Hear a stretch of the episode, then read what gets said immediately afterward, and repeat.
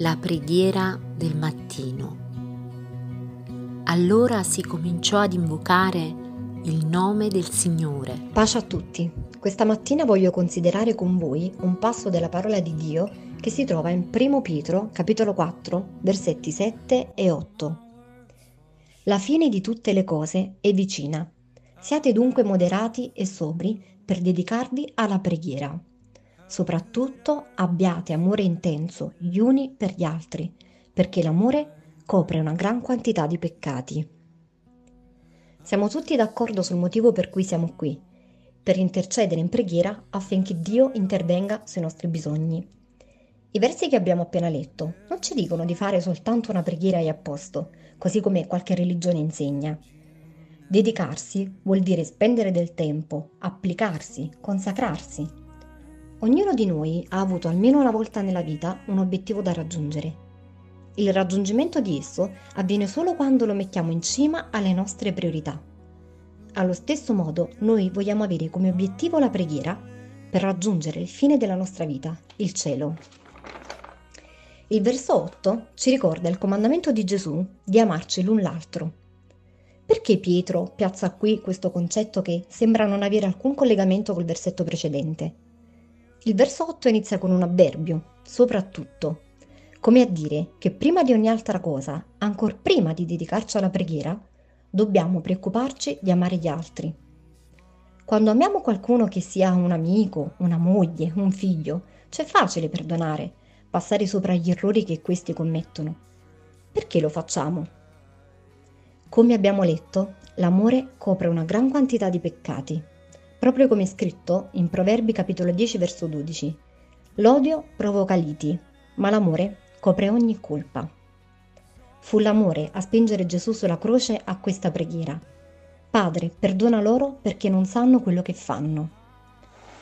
Leggiamo anche in Isaia capitolo 1 versetto 15.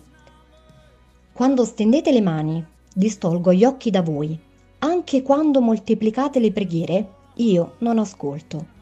Le vostre mani sono piene di sangue. Lavatevi, purificatevi, togliete davanti ai miei occhi la malvagità delle vostre azioni. Smettete di fare il male. Imparate a fare il bene. Cercate la giustizia, rialzate l'oppresso, fate giustizia all'orfano, difendete la causa della vedova. Poi venite e discutiamo, dice il Signore. È una questione di priorità per Dio. Imparate a fare il bene, dice. Poi venite e discutiamo. C'è un ordine che Dio vuole che seguiamo. Sempre nella prima epistola di Pietro, e stavolta al capitolo 3, il Signore parla in modo specifico alle mogli e ai mariti e conclude il verso 7 dicendo affinché le vostre preghiere non siano impedite. E subito dopo, al verso 8, continua dicendo siate pieni di amore fraterno. Fratelli, non so voi, ma a me è chiaro il collegamento che c'è tra l'amore fraterno e la preghiera. Anche Giovanni riprende il concetto nella sua prima lettera al capitolo 2. I versetti da 10 a 12 recitano infatti così. Chi ama suo fratello rimane nella luce e non c'è nulla in lui che lo faccia inciampare. Ma chi odia suo fratello è nelle tenebre, cammina nelle tenebre e non sa dove va, perché le tenebre hanno accecato i suoi occhi. Figlioli, vi scrivo perché i vostri peccati siano perdonati in virtù del suo nome. Ancora una volta vediamo l'amore che copre una gran quantità di peccati. Quando consideriamo l'amore che Dio ha per noi e riusciamo ad amare l'altro allo stesso modo, siamo anche in grado di perdonarlo. E cosa accade quando perdoniamo? Nel Vangelo di Marco capitolo 11 versetto 25 è scritto, Quando vi mettete a pregare, se avete qualcosa contro qualcuno, perdonate, affinché il Padre vostro che è nei cieli vi perdoni le vostre colpe. Quando perdoniamo, Succede che le nostre preghiere sono ascoltate, arrivano a Dio.